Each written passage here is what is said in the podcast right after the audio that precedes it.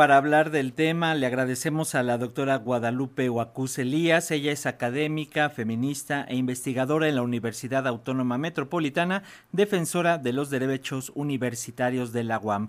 Doctora, ¿cómo está? Bienvenida, muy buenos días. Hola, ¿qué tal? Muy, muy buenos días. Pues muy contenta de haber marchado ayer y de estar en este programa. Muchas gracias por la invitación.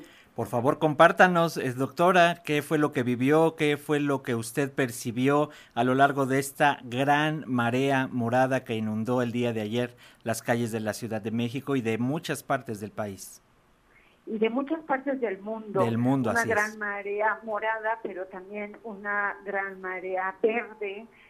Eh, y bueno, yo lo primero que quisiera decir es que recordemos y sigamos recordando, por favor, que esta lucha es una lucha de las mujeres, que es una lucha feminista, como un, el feminismo, como un movimiento social que viene de, de, todas las ancestras mujeres que han marchado sobre todo por mejores condiciones eh, sociales, económicas, culturales para las mujeres.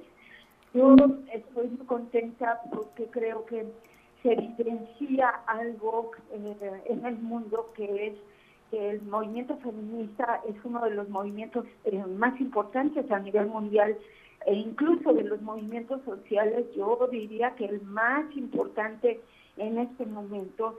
Y, y bueno, de, ver las marchas hace 40, 50 años en México, en donde éramos dos, tres mujeres, ahora se evidencia también pues eh, lamentablemente que el problema pues sigue aquejando a todo el mundo.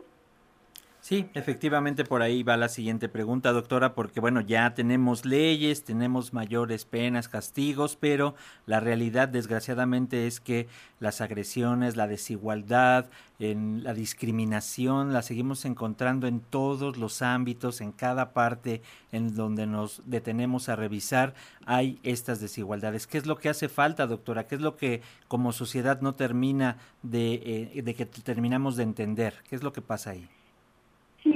Yo por una parte diría que en lo formal, a nivel, eh, digamos, gubernamental, a nivel estructural, eh, vamos avanzando las mujeres, sin duda, hemos trabajado muchísimo para este avance eh, por las mujeres en general, pero me parece que hay un discurso pues bastante perverso, incluso yo podría decir en este país, que tenemos un discurso terrorista, ¿no? Yo, yo sí hablo en mis textos de un terrorismo de Estado.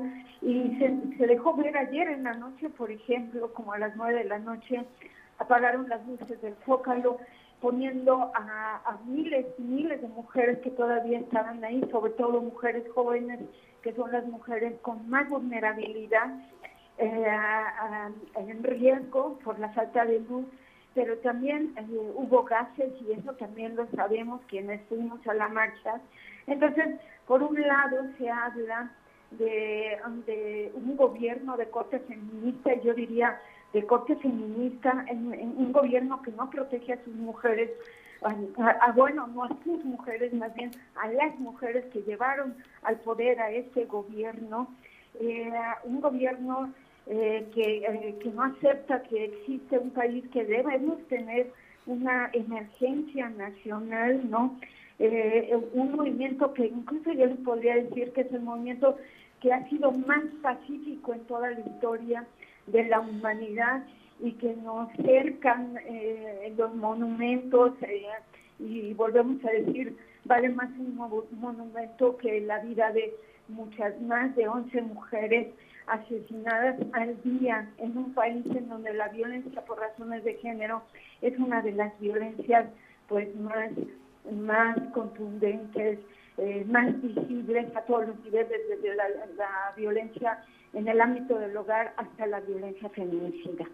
Así es, así es, doctora. Pues estaremos pendientes, seguiremos platicando del tema. No solamente significa este 8 de marzo, es hay que hablar de esta problemática y aquí en Radio Educación lo hacemos continuamente para visibilizar y aportar en esta necesidad de una sociedad más igualitaria y equitativa. Doctora, como siempre, un gusto platicar con usted y que nos dedique unos minutos a, la, a las audiencias de Radio Educación, la doctora Guadalupe Guacuz Elías. Muchísimas gracias a usted y a todo el público que nos acompaña. Gracias. Un abrazo. Hasta pronto, doctora. Hasta luego.